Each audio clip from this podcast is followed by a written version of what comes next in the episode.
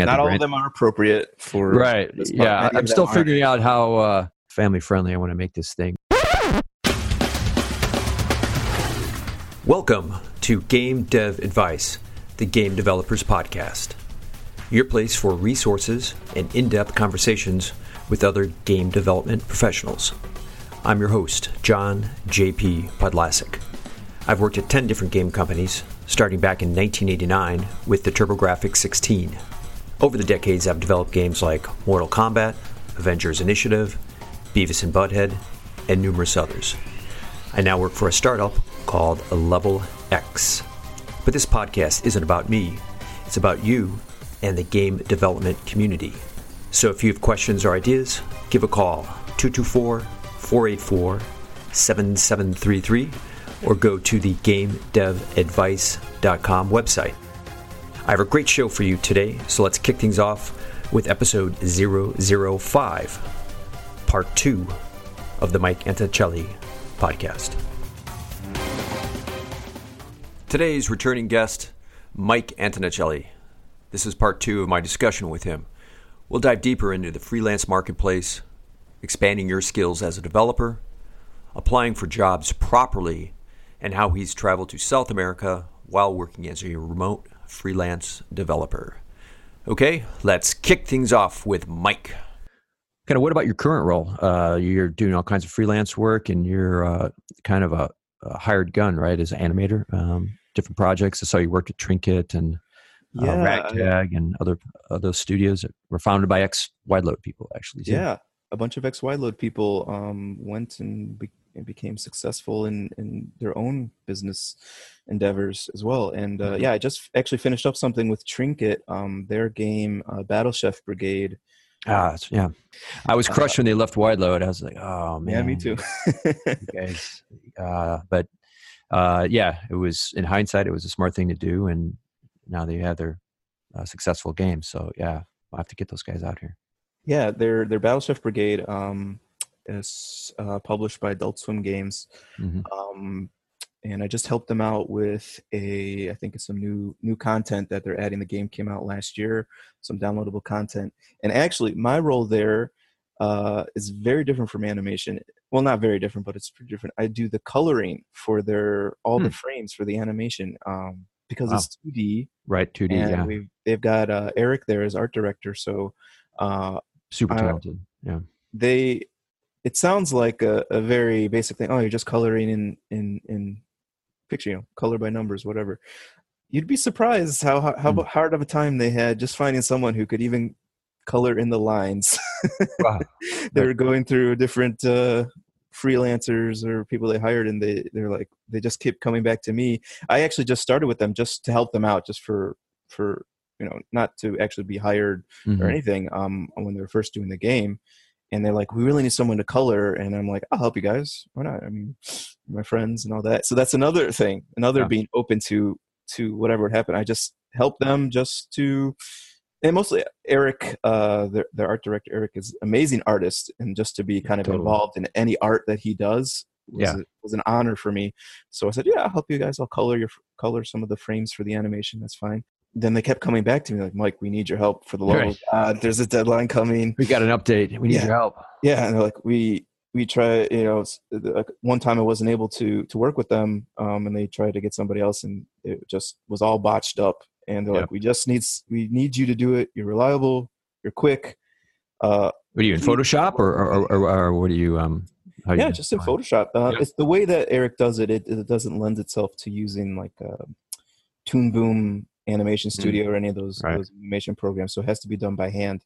I just go in, put on my headphones, put on a podcast, maybe. There you go. And it's just very therapeutic. Go in there, get it done, and it's I enjoy it, and I enjoy helping them out because I'm really proud of what they're doing and the project that they made. It's on a bunch of platforms. Is it on Switch yet? Switch, yeah, it is. Yeah, it's on Switch. My copy here. Ah, awesome. Switch and Xbox One. I think it's going for PlayStation. I'm not sure if it's on there yet. But yeah, absolutely beautiful looking game. Right. The music I always think is really next level. The story is unbelievable. So check it out. It's called Battle Chef Brigade. Anybody who's listening, by Trinket Studios. Yeah, maybe on the show notes podcast. Yeah, they will be on the podcast here at some point. I'll get a hold of those. At some point, they'll be on the podcast. Yeah. Yeah. So just finished that up recently. So it's kind of the thing being a freelance is it's either feast or famine, basically. Yeah, like right. 2 or 3 projects at the same time or nothing at all. Right. So yeah, you got to say yes to all of them because you never know when that drought's going to come. So you want to have some reserves and have some more skills on your belt. And so, yeah. So what about learning? Kind of like what do you do to learn and improve, you know, as an animator, as an artist, as a game creator? Well, recently, I've been trying to kind of expand my skills in some different areas. So I finally made the decision to start learning some programming. So I'm starting to learn Python right now. Okay. Just to see if I like it. You know, I haven't done too much in the programming realm. Mm-hmm. And I'm in the very early stages, so I haven't even done anything cool yet.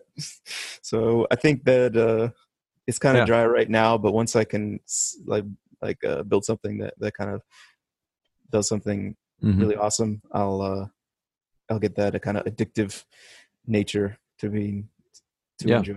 So it's something that I've always kind of had in the back of my mind that I wanted to do is learn. No, that's smart. Just kind of expanding your skills and always be learning, right? I think. Yeah. I think another thing I started doing around the same time, I basically had like some moment where I said, you know what, all the things I've been putting off learning, I'm going to do it all right now. I don't care if it's just 5 minutes per day mm-hmm. or whatever. So I started the programming. I'm starting to learn copywriting actually too. Cool.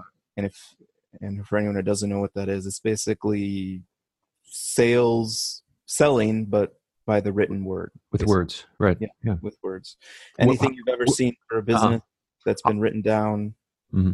is copywriting, right? And so as a freelancer, I'm my own business, and everything I write, everything I put out into the world. When I read your bio, I'm like, I literally thought to myself, Mike, that's pretty well written, right? And I didn't even know you were doing the copywriting class, but it makes sense now. If you are writing and you write something that is maybe offensive, I'm just thinking if you're not so great at writing and you end up saying some things that don't look so well, you won't even get to mm-hmm. the first part. You won't even get right. the person to go want to look at your reel because they just read your short LinkedIn biography. Be more appealing in your writing. I think that's wonderful. And for anybody, even if you're not in the industry, to at least know how advertising is being shown to you, it mm-hmm. will help you become a better consumer. And right. I think writing, and especially copywriting and writing is important too, because I see in my current role lots of resumes, and very few of them have a cover letter, even though they're requested, and very few of those, even beyond that, have a cover letter that isn't a generic standard template. I'll send this to everyone. Cover letter, right? And it just it blows my mind sometimes how little people pay attention to that, especially if they don't have a huge reel and they don't have a bunch of experience and a bunch of games on their resume, that they wouldn't take that time if they were truly interested in the opportunity to spend a little time talking about their skills and how they see them matching with the company and what the company is doing and things like that. If you see 2 resumes that are pretty much the same, but someone else put some time in and makes a way to relate to their skills with your business, you're going to pay more attention to that one versus just another resume from a 2018 grad. Nothing special, no cover letter. That makes me wonder. You know, I'm curious about what do you look for in a cover letter? Yeah, on you a little bit now. Right. Interview you about what you guys look for. Let's talk about cover letter. What would be? I think to have one, just to actually have one, right? Okay. Because 70, 80, 90, maybe it depends on the role, percent of them don't have one. So just that puts you in the top 20 or it shows you read the directions, you know, include that too. Include a resume and a cover letter why you're fit for this job. So yeah, do the thing, put a little bit of effort in, write a cover letter, and then you can have a baseline one where that you can kind of semi-templatize it and then maybe customize it from that point, but just don't send like a generic cookie cutter one, because that doesn't really show that much more effort than nothing at all. So have one that is customized to some degree, kind of speaking to what you do as a developer and how it relates to the business, and act like you know something about the business. I mean, I even have interviews where people haven't gone on the website. They haven't looked at our apps. And it's like, how do you not do that in this day and age when you have everyone's got a computer in their pocket, and you take 15 or 20 minutes and just do the minimum due diligence just to show that you're prepared. Just get on my soapbox there, but yeah. No, I think anybody who's listening would. The cover letters, I can see how they can be intimidating to somebody saying, "Oh my God, how do I talk about myself without regurgitating what's in my resume that they could read there? How do I get into, what are they even looking for?" And if I'm understanding correctly, you're showing a little bit about what you can do and what you know, and how it relates to the position that you're looking to get, or relates to how it can benefit the company, or yeah, exactly. Kind of like, I can do X, Y, and Z, and I see with this game you do Z, so my skills can relate and help you do Z better because I've experienced doing it at 1, 2, 3 at whatever, and just kind of tying it back to how you can benefit the company. Too often it's like, I want to be this and I want to do this, and it's too much. It's about the person and not about what the person is going to do to benefit the company. And I think people get a little too self-absorbed, a little too narcissistic about like what they want to do, what their vision is and their dream. And it's fine to have all those things. It's great. Do it. Have the dreams, but show the benefit. Say how what you do can help the company that you want to work for. And then that makes it more tangible. And it's not just about me, I. Literally thousands of resumes that I've scanned. You only have so much time. You got, what are you going to do to help this company, and how can you contribute? That's the stuff you should focus on. And Google, they can watch YouTube videos. There's online courses that are free. There's all kinds of things you can do to learn how to write effective cover letters, and then just apply that strategy and try to be selective enough that you're not applying to a million places where you just blanket shotgun method with your resume, but you actually craft, a semi-custom cover letter for the ones you're really interested in to show that you have that initiative and you can follow directions and you've thought through how you can benefit the company. Would you say that part of the having the requirement for the cover letter and the person following not only that requirement, but any other requirements that you may have, is it important that they 100% follow every requirement that you put on there? Or is it really just like some things are there to weed out people who... It's not a deal breaker, because like if somebody doesn't have a cover letter, but they have, a killer reel and they have great games on a resume or something. If you're starting out, you're not, you can't do that. So, you don't have that street cred. You haven't earned ability to just be like, I've got too much under my belt to screw around with the cover letter, even though I still think it's a good idea. It's a numbers game, and some of the roles, you've got dozens and dozens. So it's like, you have to make that impression, and you don't make typos, right? It just shows you're sloppy, right? It shows you don't pay attention to detail, and that can then turn into, oh, I didn't save the file right, and my hard drive blew up, and we can't ship the game, right? Granted, I'm extrapolating into a doomsday scenario. I wouldn't be surprised if one led to the other. Yeah, it just kind of sets a bad tone when you have a resume that's got typos, and then no cover letter, or generic cover letter with typos, or addressed to the wrong company. You see a few of those, you're like, oh, really? Yeah. It's like... I think you forgot to change your generic cover letter to the company that you're applying to. It's probably not a good thing to do. No, it's not a good thing. Okay, quick question break. What are your thoughts so far?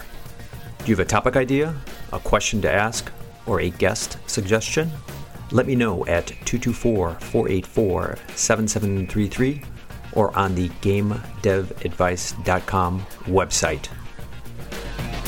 All right, funny or odd story. I mean, you kind of touched on it working at dozens of them, but working at not the all brand. Of them are appropriate for right. Yeah, I'm still figuring out how family friendly I want to make this thing. You know about my nickname, right? When I worked at Wideload, Fribbles.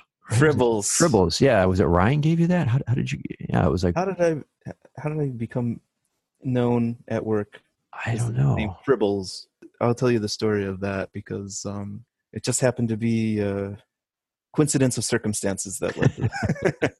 So first of all, as anybody who is named Mike will probably know by now that in school, in work, wherever you go, there's at least two other Mikes. There's going to be two, maybe three. Right. And this was also the case. JJ, remember JJ? Oh yeah, JJ Williams was trying to figure out a nickname for me that wasn't Mike, and he could not come up with anything. He was trying every day at lunch. He's like, and then he came up with something that was just terrible. Around that same time, we were doing the entire office was playing some shooting game, some third-person shooter. I forgot the name of it. Research, obviously, yes. We were doing a lot of research during office hours. So I decided to make a sniper, and a sniper called Fribbles, because I thought that was a funny name for a sniper killing people by headshots. I was starting so innocent when you're dropping a bullet between their eyes. Yeah.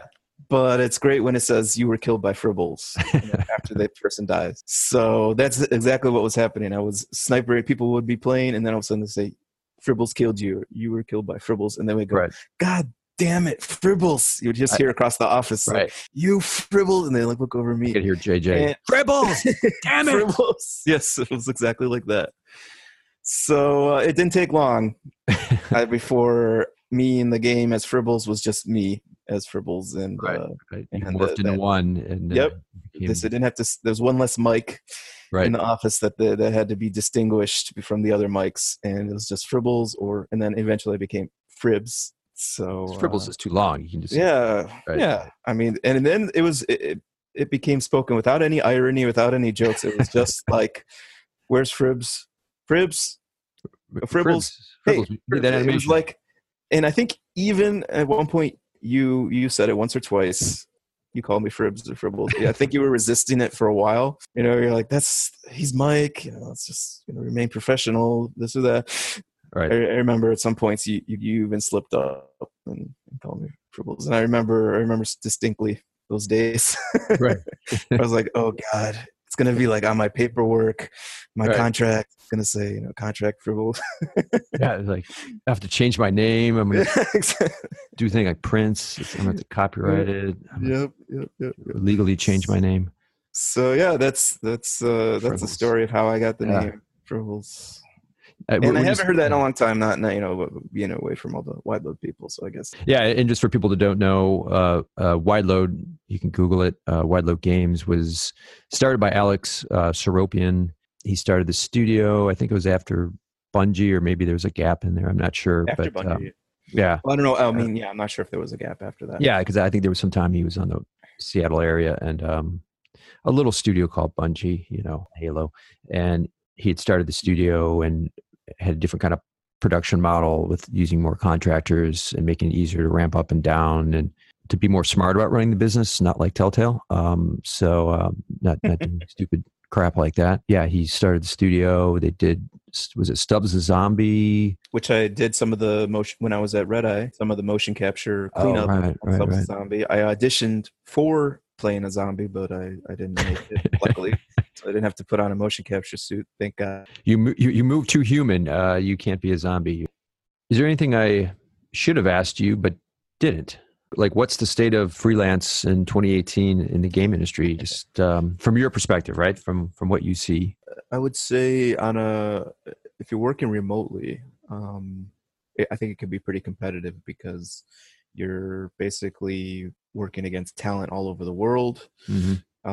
Hiring from Eastern Europe, and they told me that they're like, oh, can you go lower? And like, oh, how much do you want to pay? And it's like, well, I'm paying these guys Eastern Europe, and it was like I can make more at McDonald's. To be more successful, it's to use your advantages, where you live, proactive about it too in terms of finding work. As a freelancer, you're always on the lookout for the next job, so you got to keep those things up to date. You got to be proactive in looking for those too, and doing a lot of different things like the copywriting thing I was mentioning, and learning how to sell yourself. And those are all good talents to have, in my opinion. I mean, if you do eventually want to switch to a salary at some point and you need to write that cover letter and you know how to sell yourself well because you were freelancing, or you know how the business runs a little bit better than somebody who just goes to work every day. They work in their little department. They don't care about anything else. But as a freelancer or owning your own small business, you've had budgets, you've had timelines, you've created contracts, you've outsourced, and you've managed out, people to help you with other parts that you haven't done. Plus your network too, I would think, right? Like after you've earned people's trust and done great work, you have kind of like people you reach back out to that know and trust you, and then you can see if they've got a need popping up, and they may be like, oh, not now, but I'll keep you in mind. And then you get a text, 2 months or an email later, and it's like, hey, you still available? We got this thing. We need some help, and that kind of stuff. Definitely. I have a lot of my work. I would say like 50% of all my work has been a client that I had previously. Mm-hmm. So after they hire you once, and then maybe it might be a long time, it might not be that long, they come back to you again because they're like, okay, we know Mike's good. He was the animator. Everything worked out. Now we need an animator. Mike's first on the list. And then really it just comes down to availability at that point, is like, and like I said, the feast or famine thing is real. It's a real issue. Yeah. It's interesting. There's a different world for that, but in some ways it's the same. Some ways it's not the same. So what about just kind of quick, but like the travel, like I remember you being in Brazil, and I'm looking here, you spent 3 months in Brazil, Argentina, and Chile. Were you working at those times and just working remotely and just, FTPing files over, or were you kicking back, or a combination? Yeah, combination. If I was, I'm always 100% with my equipment and ready to go.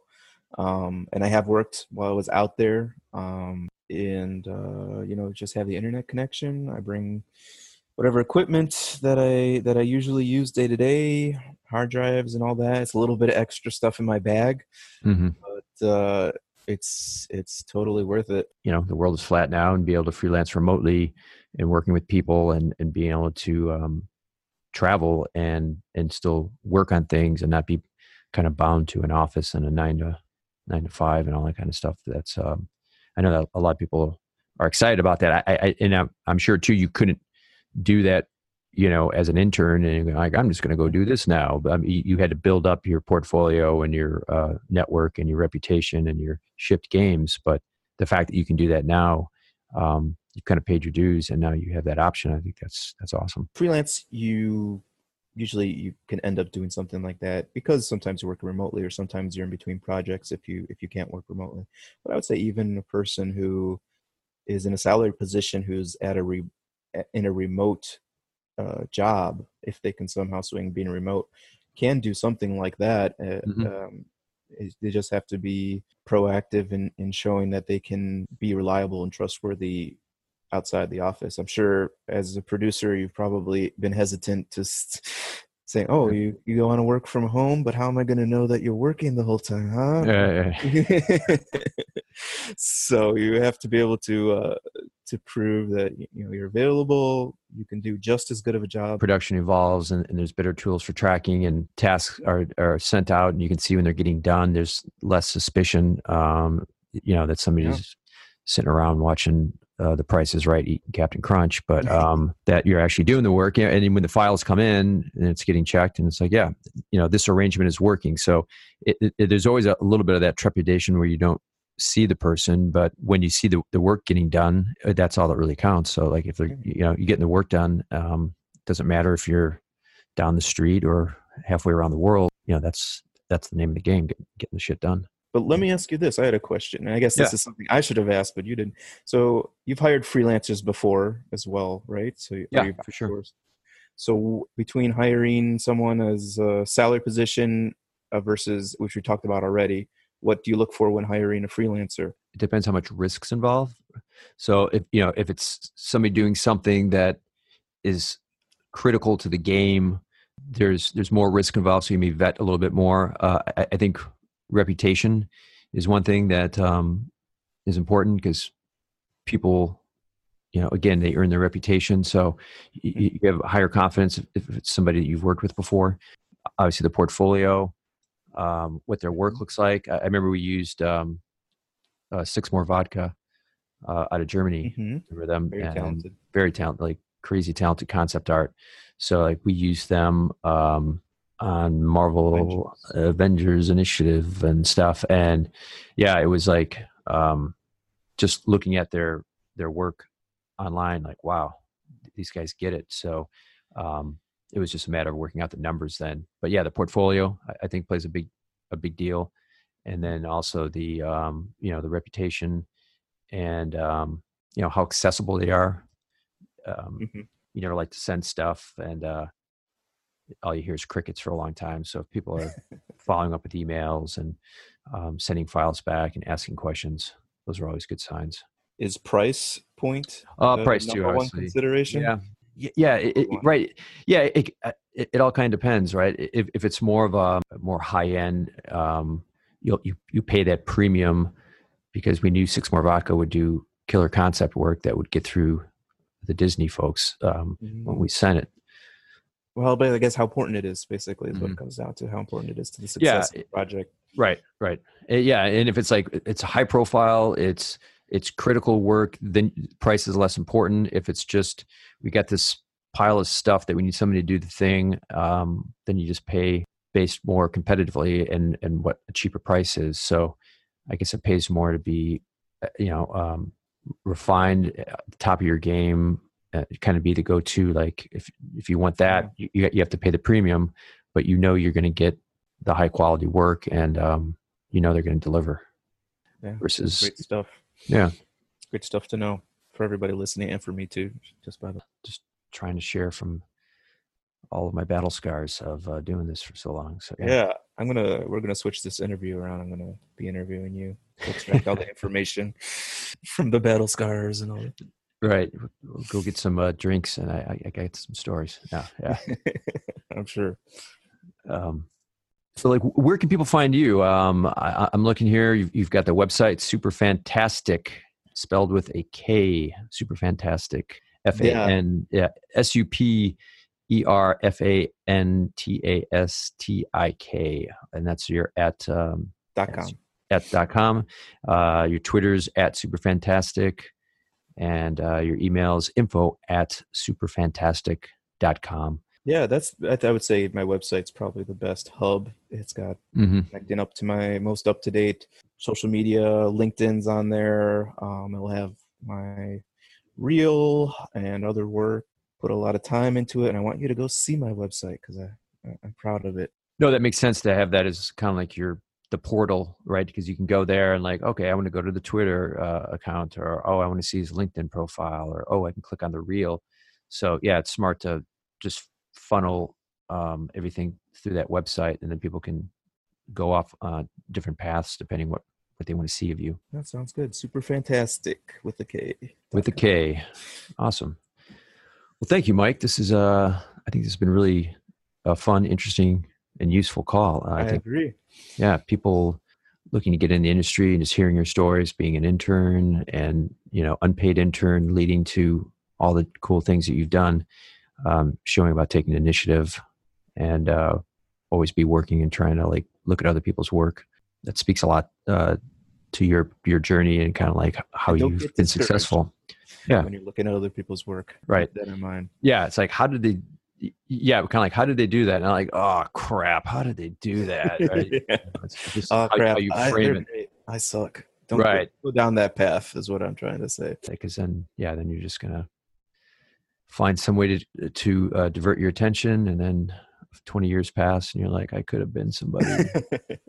Yeah. Well, I hope it helps. Yeah. It's been total fun and enlightening to me as well, just to hear what you have to say about that. So yeah, no, it's fun getting interviewed. Not used to getting interviewed. So yeah, that's cool. Well, this is your podcast. You need to talk sometimes too. It's fun to answer questions. I try not to get on my soapbox too much. Well, thanks for having me on. It was a ton of fun. Thank you. And we'll put some stuff in the show notes with links to your website and things. And reach out you need animation work, let Mike know and get a hold of Fribbles there, because you won't be disappointed. Yeah, put Fribbles in the message so I know that you listen to you came right from the podcast. Exactly, but in subject heading, hey Fribbles, yeah. Need Fribbles. Okay, great, thanks. Cool. Well, thanks, and yeah, we'll be in touch. All right, man. All right. Nice talking to you, Mike. Yep. Take care. Thanks for listening to this episode of Game Dev Advice, the Game Developers Podcast. If you found it interesting or helpful, please leave a 5-star review. I'd really appreciate it. And don't forget to subscribe. I have a lot of great episodes coming out. As always, I want to hear from you, the game development community. So give me a call at 224-484-7733 or reach out on the website, gamedevadvice.com.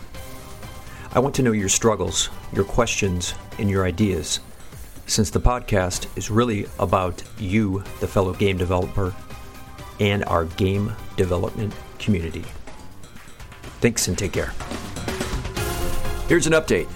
In the next episode, I'll be interviewing Patrick Curry, game industry veteran designer, entrepreneur, and CEO of Farbridge, an AR and VR software developer based in Austin, Texas.